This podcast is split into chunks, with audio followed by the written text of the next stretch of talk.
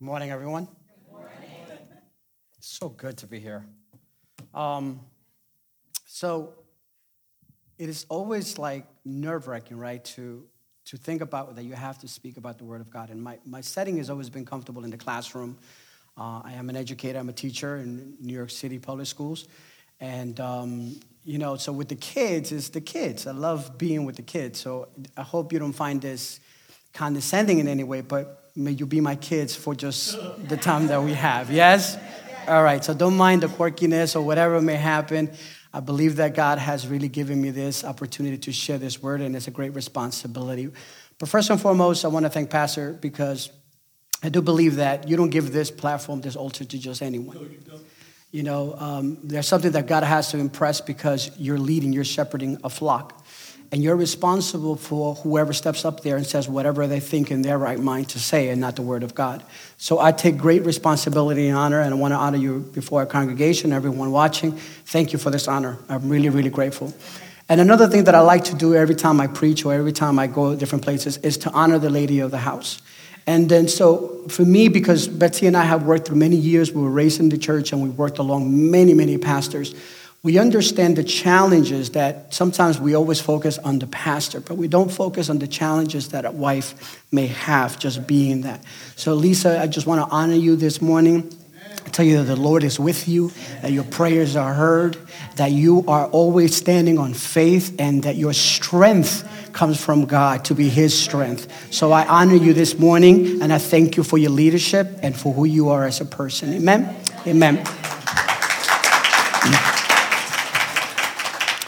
So I, have never, um, never been, Betsy and I always say, like, wow, the, the love that you guys have shown us is great. Um, you know, particularly Betsy joining the, the, the, group that she meets every Thursday. She is very passionate. She is, you know, her prayers are exuberant, right? And, but she's found a home. And that to me as a husband is very, very important. Being in ministry for so many years in worship ministry, um, you get tired. You get tired after a while.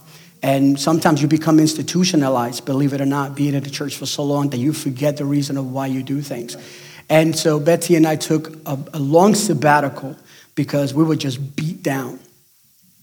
Got to be honest with you, ministry wears you down.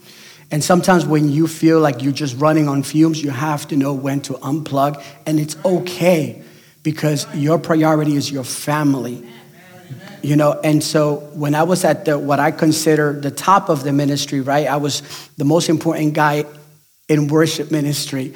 Church can't function without me. I got this. Soon later i found out yeah the church belongs to christ. And then someone else stepped in and they carried it and and that's what it is. So um, today's message uh, comes from a place of reflection of deep reflection. But it also comes from a moment that I had with my youngest daughter, Alina, the little one. And we were doing a Bible study at home, and we were talking about Cain and Abel. And it just kind of touched my heart because the way she expressed herself about this. And I said, Lord, and I began to just kind of do more research on it. And so today's message is going to be sin, judgment, mercy.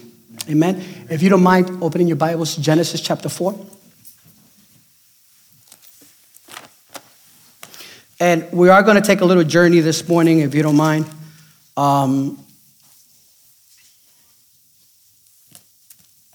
it's a very interesting story. One of the things that I like to do before I ever spend time in the Word and read, many of us take a lens of spiritual aspect, right? We always want to see that spiritual element. But I like to look at the practical first. Why is that important? Because a lot of it is just basic literary um, aspects, components to just reading. When you read a book, there's a lot of inferencing, there's a lot of references, there's a lot of cultural sometimes. Uh, the Bible, specifically at its early, in its inception, of beginning of the story, right, it, it, it indicates that there is a problem between two brothers, right? And so I look at the family context and how does that apply to me? I have two other brothers. One, um, I believe, is 30, 31, and the other one is 35, and I'm the eldest of the three. I'm 45 years old. Um, and so having the responsibility as an older brother thrust upon you almost like a father figure is totally, totally not okay. And we'll go into that a little more.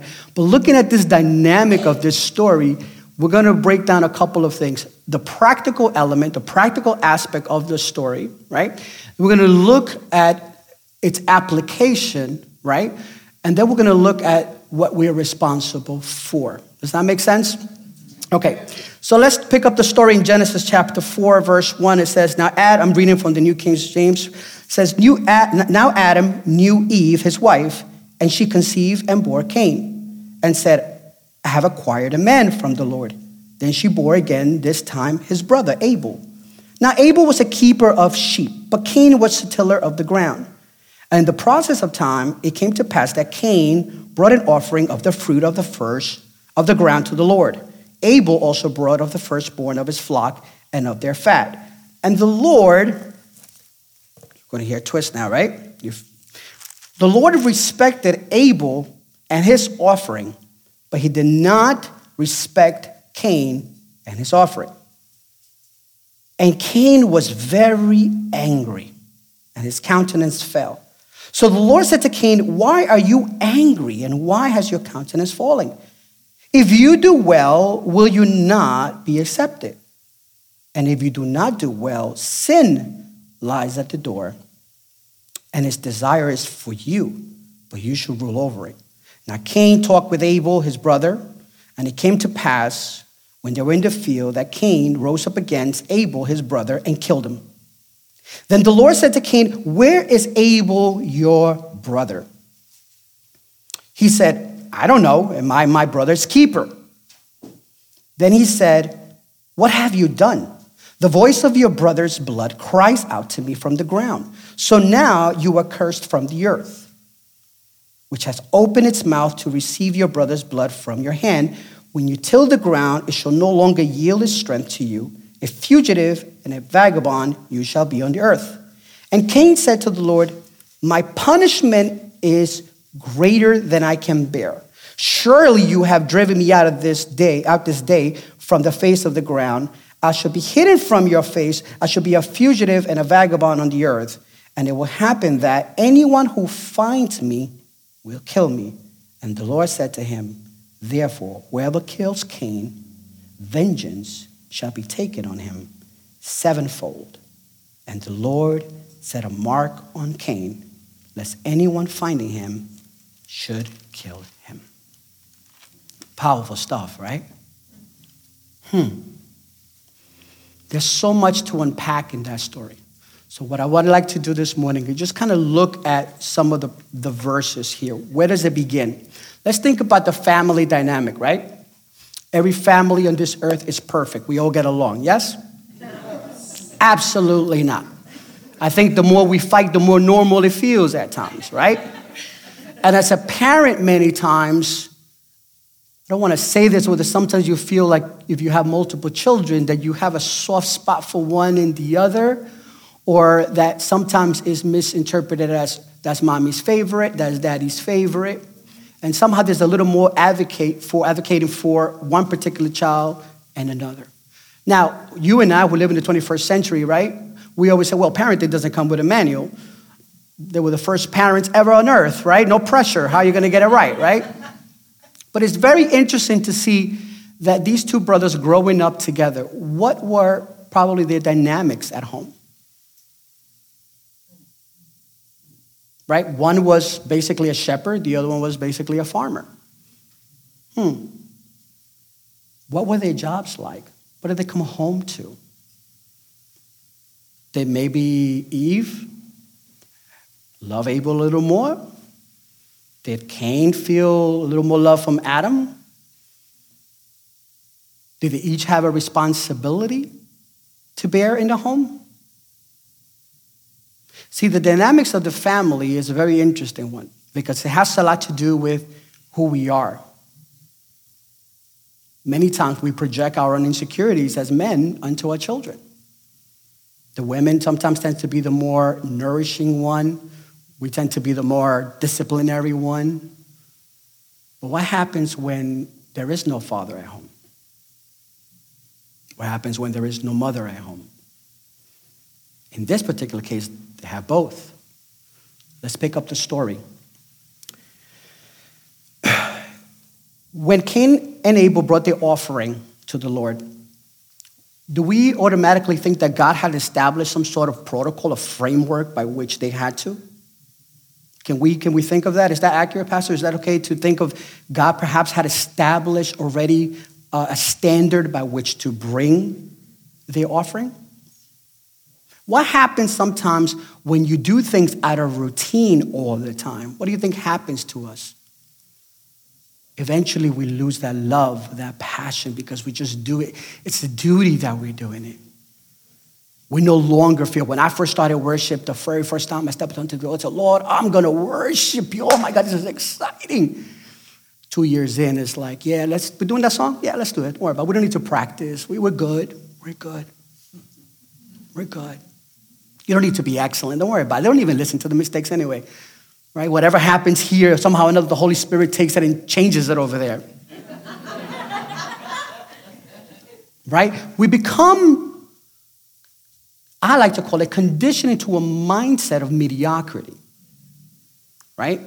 And so when, when Cain brings his offering, it says that God respected Cain and his offering.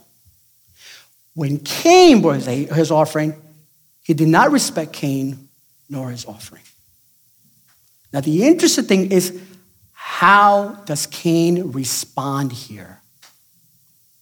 Right? How does Cain then respond to God calling him out? And when I think about this aspect of my application to my life, how do I respond when God calls me out on my sin? On my issues and say, when are you going to get your act together? Now, here's the thing. When God calls Cain and says, Why are you angry? Why has your contact? He was not discarding him, he was calling his attention to something. He was calling his attention to what is happening to you. And before a fall actually happens in any person, there is a pattern. Anyone who falls from grace or any, it just doesn't happen overnight. It comes through a process, a process where you no longer begin to connect with God, a process where you begin to compromise, a process where you begin to come distant and cold, up to the point that you begin to be indifferent and all of a sudden you realize, how did I end up? You become bitter. You, begun, you begin to become disgruntled. Everything bothers you. The way that sister looked at me. Why she looked at me like that? That hat is ugly. Oh, everything stinks to you. Doesn't it? And then you wonder, God is not speaking anymore. Have you spending time with God? Are you spending time in prayer? Let me go to verse. So, verse 6 it says, So the Lord said to Cain, Why are you angry and why has your countenance falling? If you do well, will you not be accepted? And if you do not do well, sin lies at the door and its desire is for you, but you should rule over it. I think something happened here in this timeline. When God spoke to Cain, I think he just kind of went to the farm and sat him, right, and just kind of pondered just think about this God just called you out on something. And here's the thing he probably sat there that Abel, can't stand him. Because you read the next verse, right? It's very telling that something in those two verses changed. He had time to think. He had time to ponder. He had time to sit there and contemplate he just called me out. And what happens in life in our stories is that when we experience such pain, when we experience such suffering, we let it fester at the table with a cup of coffee. And we mull it over and over and over and over. And we justify our anger. We become bitter and resentful. How dare they? How dare he? How dare she? And we just over and over replay that video. We replay the movie, and as we replay it over and over again, our heart becomes so distant from God. Doesn't it? In, in the movie, um, Disney movie, Meet the Robinsons, right? There's a character who comes from the future to the present, right? And he's talking to himself as a younger kid because he blames that his whole life that turned out to be a mess is because of this one kid genius, right? Who just ruined my day and I had a bad day and I couldn't get adopted, he says. But no, take that pain, let it fester inside of you. Don't forgive. Let bitterness bear root in that. There is a powerful statement that I read one day in this book that somehow just is really making me think. And this book is, is an old book, is by this author named James Allen, As a Man Thinketh. If anyone has had the time to pick that book up, please read it. I think it's so powerful in his thoughts, right? It's about how the mind thinks. And in, his, in the book, it says, I'm going to try to read it as slowly as possible so you can catch this. Man is made or unmade by himself. In the armory of thought, he forges the weapon by which he destroys himself.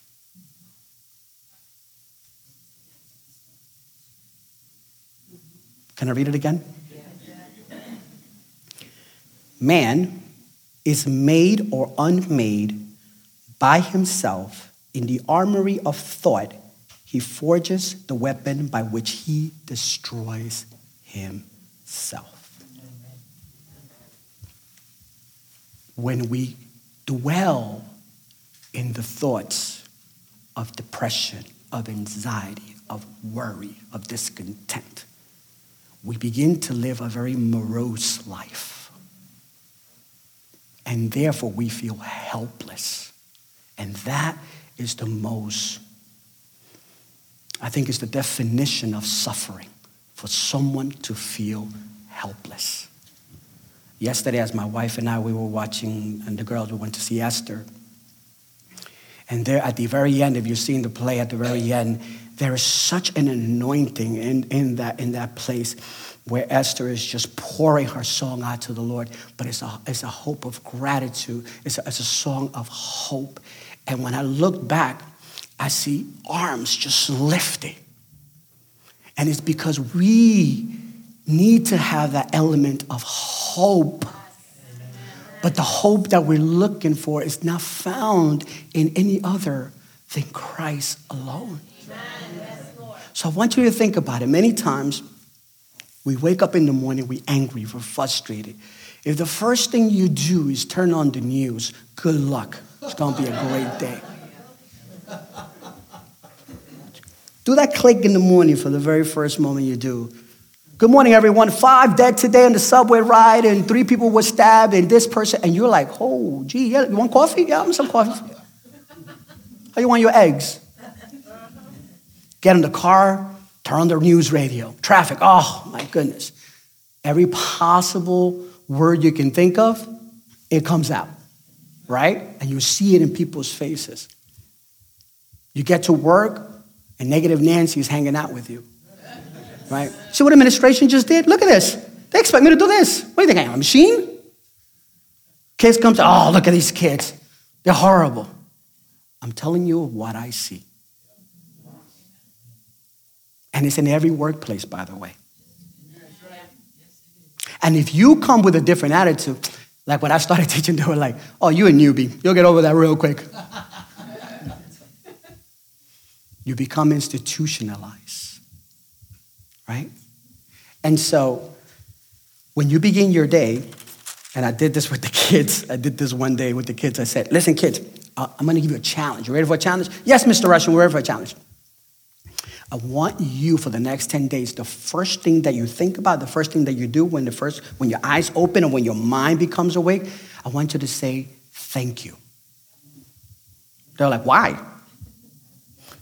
And then as you walk to your bathroom, I want you to start saying thank you for every little single thing. Thank you for my bed. Thank you because I have something to eat. Thank you because I have a toothbrush. Thank you because I can use the bathroom. And then at the very end of it, at the end of the 10, tell me how you feel. And I had one little girl who came up and said, What prize are we getting at the end? and it's interesting that the thinking always comes with a price, right? You got a lollipop, do I get steak? I got to get something, right? And then you realize it's like, yeah, There's nothing better in life than to spend and invest your time on yourself so that you can begin to break those habitual patterns that we have in life that just hold us down. Okay? Now, I want to go to the really, really aspect here, right? Um, now, when Cain talked with Abel, his brother, and it came to pass when they were in the field that Cain rose against Abel, his brother, and killed him. Then the Lord said to him, Where is your brother Abel? Doesn't this question remind you of something earlier? Does it remind you of Adam? Right? Didn't God go to Adam? Adam, where are you? Right? Let's look at let's look at Cain's response. The Lord said to Cain, Where is your brother? I mean, where is Abel, your brother? He said, I don't know. Am I my brother's keeper? A little sarcasm, right? Right? Right?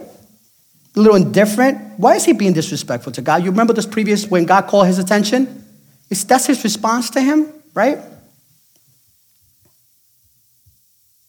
He said, I don't know. Am I my brother's keeper? He said, What have you done? Is he onto something? Is he onto him? The voice of your brother's blood cries out to me from the ground. So now you are cursed from the earth, which has opened its mouth to receive your brother's blood from your hand. When you till the ground, it shall no longer yield its strength to you. A fugitive and a vagabond you shall be. Basically, what he's saying is, I know what you did. And here's my ruling. Here's my judgment. You sinned, you disobeyed. Here's my judgment. When God asked Adam, Where are you? And he held him, he wanted to hold him accountable. What did he say? The, the girl that you created, remember, that was really pretty at the beginning? Yeah, that she, she was the one who, right? And what did Eve do then? She said, No, no, no, no, no, no, no. The, the, the serpent, the serpent. Doesn't that remind you in the 21st century that we probably should have learned at some point in our life to take responsibility? It's always easy to go and say, I am where I am in my life because of this person, this person, this person, and this person, and never own up to what's yours.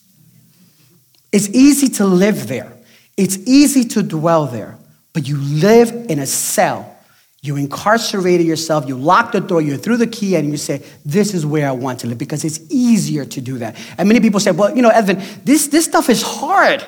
Yes, nobody said it was going to be easy, but the most meaningful things in life are hard. It doesn't mean that we just leave them and abandon. As a father raising two beautiful girls in this present generation where you want to push every single agenda, I have a responsibility to love my girls and to know that they're beautifully and wonderfully made in the image of God. And that I don't own them. Their lives are but a stewardship of God's gift to me and to, and to Betsy. When you hear all these philosophical thoughts about you should be, I said, no, no movement is going to define them. And as a father, I begin to pray for their husbands. I begin to pray for their children. I begin to pray and cover them because that is my job. That is my responsibility. And the moment it gets out of my hand, God has placed wisdom next to me. Less than six inches away lies a wise woman calling to my attention. Did you do this? Did you do that? Did you do that? And covers my head in prayer. Man, we're not meant to do this alone. But we must bear accountability for our doing. And it's easy to deflect that. It's easy to just say, you know what? No, I don't want this. And so Cain then begins and says, This is the difference, right? And Cain said to the Lord, My punishment is greater than I can bear. My question to you is this Did he repent? Did he ask for forgiveness? Did he say, Look, I'm sorry, I just, you know, I had a bad day. Like, harvest wasn't really that good and just, it is what it is. No. Not one thought, not one, right, clue that he actually repented from that.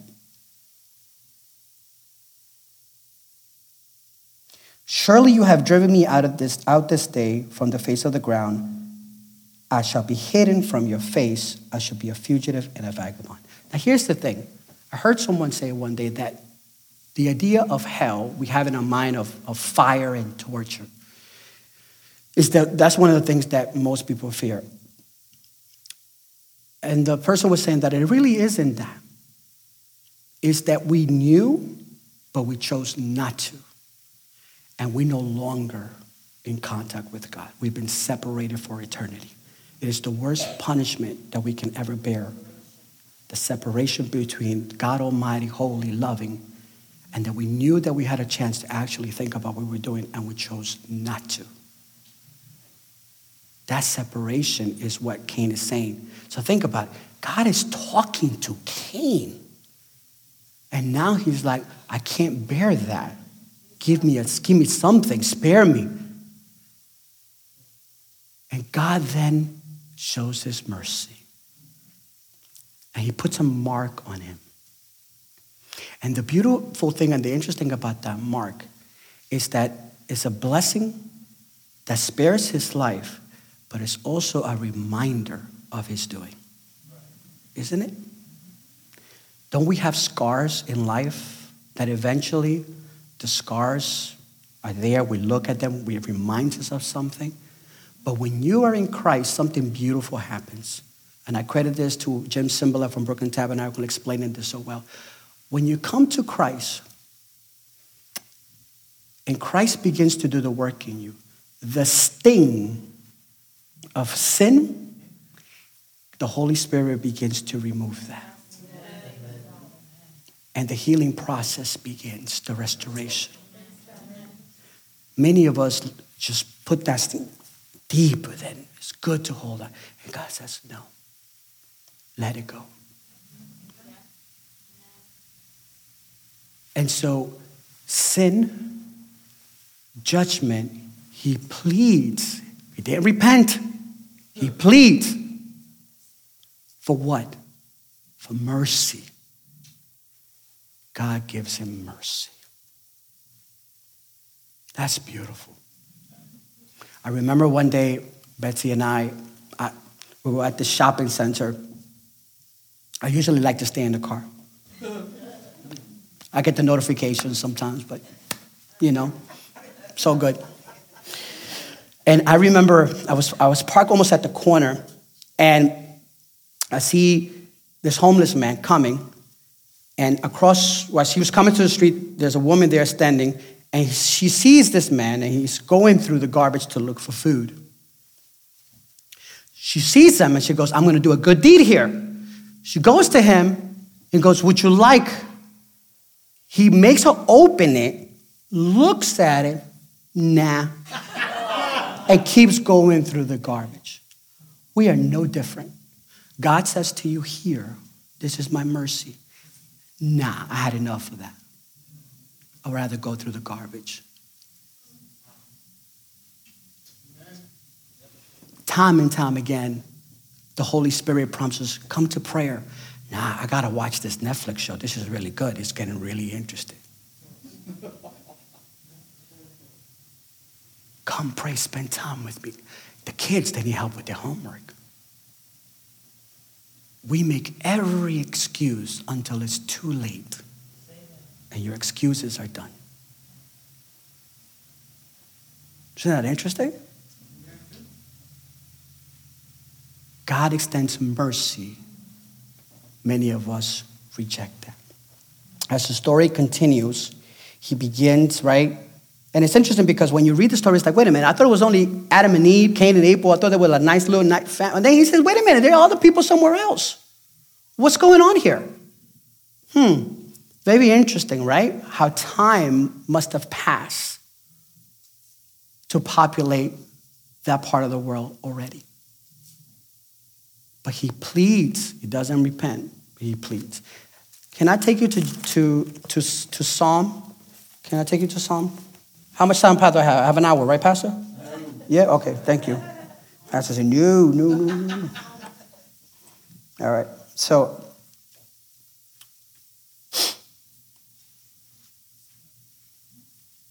Psalm 51. Do you guys know that psalm? Do you know why that psalm is there? Why is that psalm there? That's the psalm when David sinned, right? He did wrong, right? And 51, verse 1, it says, Have mercy upon me, O God, according to your loving kindness, according to the multitude of your tender mercies, blot out my transgressions. Let's jump to verse 16. For you do not desire sacrifice, or else I would give it. You do not delight in burnt offering. Interesting. The sacrifices of God are a broken spirit, a broken and contrite heart. These, O oh God, you will not despise. This is where I want to make a, a break here. If you know David's story, he was a hot mess. But he was a man's man, he was a warrior. There was no issue with identity with David. When he went up to Goliath, he affirmed his identity and say, "Who is this Philistine here? Are you kidding me?"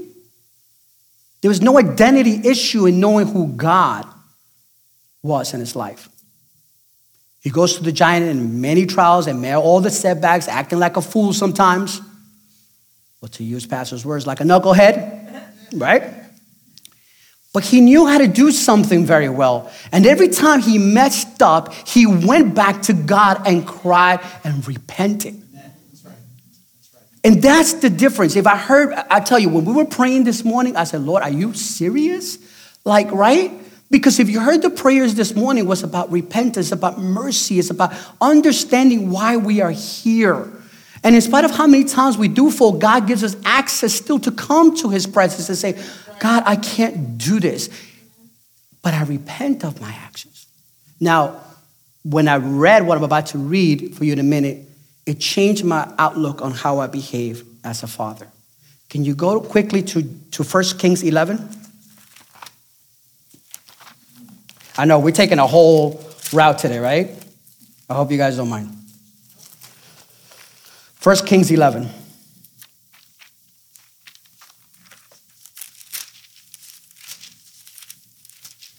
Do you know whose story is in here? Solomon's story right? Before David passed, he's speaking to Solomon and he says, Hey, listen, this is the key to success. Obey God, follow his rules, do what you got to do. You know, serve God Almighty, do not compromise, do not serve other gods, and all will be well with you. Got it. What does he do? He prays for wisdom. The Lord gives him wisdom. He's described as the wisest man and the richest man, right?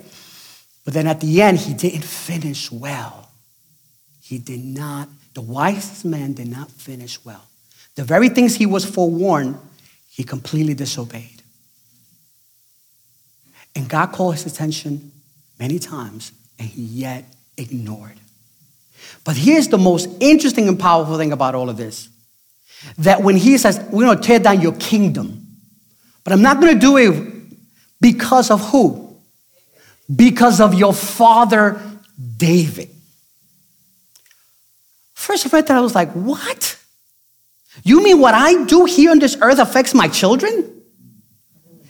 And the generations to follow, but he said, Your kingdom, the kingdom will not stand after you. I was like, oh wow. What, what, am I, what am I leaving my children? What legacy am I leaving my children? And by legacy, please don't misunderstand. I'm not talking about the stuff, the accolades. That's, that's not legacy. That's just stuff. The legacy that I, I yearn to leave for my daughters is this that they know that there is a God. That they know that there is a God so merciful and so full of grace and love and compassion that I hope that in spite of my shortcomings and everything that I have as a man, that I've been able to model what a godly life looks like. And there's been times when my daughter's here as a witness, and many times I sat down with her and, and with Alina too, and I say, yeah, daddy's not perfect. I messed up here, I messed up there. And sometimes our children need to see us do that. Why? Because they get to see when mom and dad were in trouble, I saw them praying. When I saw that they messed up, they came and they acknowledged. Most of the time, I gotta tell you the truth, your children know how messed up you are. They're just waiting for you to acknowledge it. they do. They, they watch, right? And the older they get, something happens to their mind. The older they get, it's like they begin to pick up on the nuances of, of, a, of a relationship, right? I mean, my youngest daughter, Alina, she always comes Bebe and I, Betty and I just like kiss or affectionate, ill, ill. But in their heart, I, I know they love that, right? What is a good touch from a father to a mother that the kids can see? A backhand isn't. A pot flying isn't. An unkind word isn't. How can you speak an unkind word to your wife and then come and try to praise God? Doesn't. It doesn't. Two different types of water cannot spring from the same fountain, right? I thought that was beautiful. That's a man who repents. That is a man who comes to, to God and says, I messed up, I made so many mistakes, but I know who I'm going to cry out to. You don't need to turn there, but in Daniel, in the book of Daniel, Nebuchadnezzar's son, you remember the story of Nebuchadnezzar? Right? He repented eventually, right? But it, it was the hard way, but he repented and he declared he acknowledged God. What about his son? Do you think he did it? No. You remember the story when the fingers appearing on the wall, right? The writing's on the wall. You guys heard that expression, right? The writing's on the wall. That means you're doomed. You're, you're, you're done. And here's this king gets everyone involved and says, I need someone to interpret these words. I, I, um, what's going on here? No one can. And then the queen says, wait a minute. I remember a man who was able to interpret even your father's dreams. We got to get him. Thank God he was still serving God, right? He didn't let his circumstances kind of shut him out, right? They call him in and he tells them, well, the king tells Daniel and says, well, if you're able to tell me, I'm going to just make you high place in society and rulers, and I'm going to just really, really take care of you. He said, no, no, no, keep that stuff. Because the man of God does not go after the material aspects of things, particularly when, where, who it belongs to. He tells them what it means, but he still doesn't repent. That very day, night, he, he died. Why? When you think the position that you have is greater than the king who gave it to you, it's time for you to check your heart in any aspect of life. And the problem that we have in, in our world today is that we want to be one way in private and we want to be someone else in public. You can't be two different, right? You can't, I don't think anyone should lead an organization unless you learn how to lead yourself first and lead your home. It's a great response. This is the mix-up that we have in our society. I want to, I want to, I want to be fearful of men. I want to speak to them here. I want them to like me, and I want this group to like me. And it says, "What do you stand for? Make a decision." And as a great politician, I'm for everyone. I love everyone. I like you. I like you. I like you. Vote for me. Don't forget, okay? Latinos for America. Okay. I don't know. That's a good slogan, right? I should, should maybe try it, right? But the idea is that here is a man that refused to repent. Same thing with Saul. And I know you ladies are studying Saul, right? The whole story. I, I hear it. I hear it. I hear it in my house, right? Great stuff. God does the same thing with Saul. And then eventually Saul says, wait a minute, God ain't speaking to me. I wonder why. And what does he do? He goes and consults mediums, witches, and all this, that, or the other, right? God is not talking to me anymore he did not listen to God. Everything that God told him, he didn't do it. Let me close with this last thought here. In the book of John, every time I read John, it is one of the most impactful books because he is raw. I, I find him raw. But it's the love gospel. But I want you to go to First John this is how I want to close this last thought here. 1 John 3, 3, 10 and 12. Do you ever wonder if there is a stark difference between the children of God and the children of the devil? Because it's nice to sometimes say, yeah, yeah, we're all created in the image of God. Yeah, yeah. But some do the work of the enemy because they've opened the door to it. Look, look at 1 John chapter 3, 10 and 12. This is how we know who the children of God are and who the children of the devil are. Anyone who does not do what is right is not of God's child, nor is anyone who does not love their brother and sister. For this message you heard from the beginning, we should love one another. Do not be like Cain. Whoa, whoa, whoa, whoa. This is not the, whoa, what happened here? Do not be like Cain, who belonged to the evil one and murdered his brother. And why did he murder him? Because his own actions were evil and his brothers were righteous. It's here in the word. my actions, I have to then think about what is it that I'm responsible for? Am I going to be doing the works of the evil one, or am I going to do the work of God? We have a choice to make today. I really do believe that. In our present generation, the times are evil, and they always have, by the way. We always say, you know, back in my days, it was good. We didn't see this stuff. The youth, horrible today. You speak to that generation during that time? No, no, no. It was back in my day, it was good. And you keep going, we always pining for the past, right? We always, the, the, the days of old, they were good days. We didn't have all of this stuff. And somehow, and I've done a lot of reflection on this, once I hit 40, it's like I almost saw the, the, the hourglass. and I said, gee, hmm, what do I want my life to be for the next 45 years, 50 years, whatever God allows me to live on this earth? And it shifted my thinking. It shifted completely the way I look at things. And I began to say, Lord, how, where do you want me to go? Every time Pastor calls me or texts me, can you do worship? Can you do this? I say, yes, Pastor. Yes. You know why? Because we're serving the body of Christ. But I don't say that to just anybody, by the way. The problem that we have many times is that we get ourselves busy in the church and we're thinking that that's serving God. No, you're just busy. And we don't know how to say no. It's better to be effective in the one thing that you're going to commit yourself to than try to do so many other things. I cannot remain stagnant.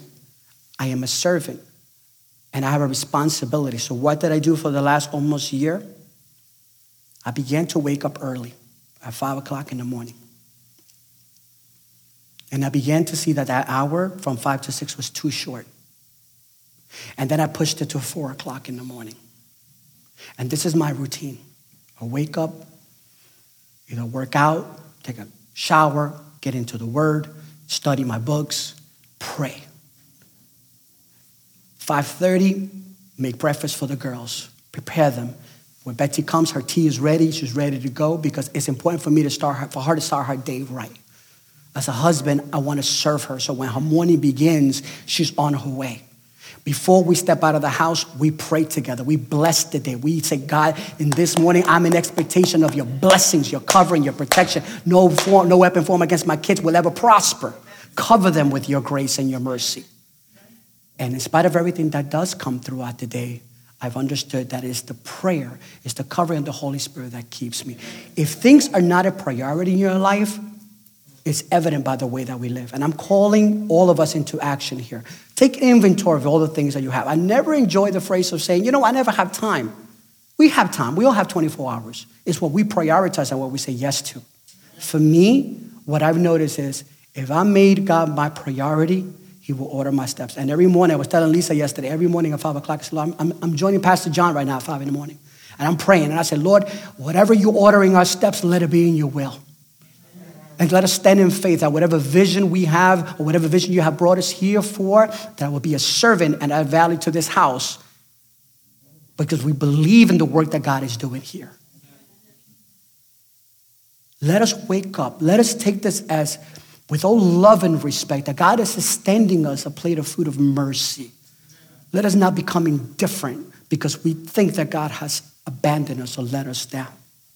Let's do self reflection. And for anyone watching online, my plea is this to you. It is easy many times, yes, and I think technology has made it very convenient, right? To be behind a camera or a screen and just watch and connect, and all of that is wonderful. But I got to tell you that there is something so beautiful and amazing in being in fellowship in the body of Christ, actually being in the temple. And maybe for you this is resonating, maybe for you it's not. But I want to leave you with this one thought. Mercy came down, was 2,000 years ago. Mercy took the form of Christ. It's a man, was born in a major, was born into a king who became poor, suffered, took our suffering so that we may repent, that we have a hope. And it's funny because as I was teaching the kids the history of Jingle Bells. I don't know if you know the song Jingle Bells, because sometimes you can't sing all these stuff in schools. And so the story about Jingle Bells is that Jingle Bells was originally called the One Horse Open Sleigh. And it was written for the time of Thanksgiving. Through time, it evolved, right? And it was written around 1850, about 107 years, right? And throughout time, it began to evolve. As soon as Thanksgiving is over, those jingle bells begin to ring, but for the wrong reason. It become conditioned. I hear the bells. I gotta go shopping. I gotta do this. I gotta put the tree. I gotta put that. But I... and it's about the material aspect of the holiday. And every Christmas song that you hear on the radio, very, I think there's maybe two, maybe, maybe Silent Night and O Holy Night that you hear actually the words Christ in. But everything is about relationships and friendships. And, no. Christ came, died for you and me, so that we may have life. Mercy came down for us. I extend this invitation today to really think that during this holiday season that you'll find yourself, don't lose hope in your Savior. He waits for you patiently. Let us really ponder this moment and say, Lord, I invite you. I repent. The brokenness, the shattered dreams, I give them to you. And someone said, I think that love is the greatest virtue. I think courage is. It takes courage to love the unlovable. It takes courage to make a decision. It takes courage to want to change. My Heavenly Father, I thank you. I thank you for the opportunity that you've given me to share your word. I pray, Father God, that the work of the Holy Spirit begins to open our hearts to really think of how mercy came down and to reflect between the story of Cain and Abel. How are we going to respond when you call us? How are we going to behave and how are we going to act? May your Holy Spirit begin, Lord, to move and stir and to move us from where we are to where you want us. I bless this house. I bless all its members and every all those who are watching online. And I stand in complete awe of your mercy towards us. In your name we pray. Amen.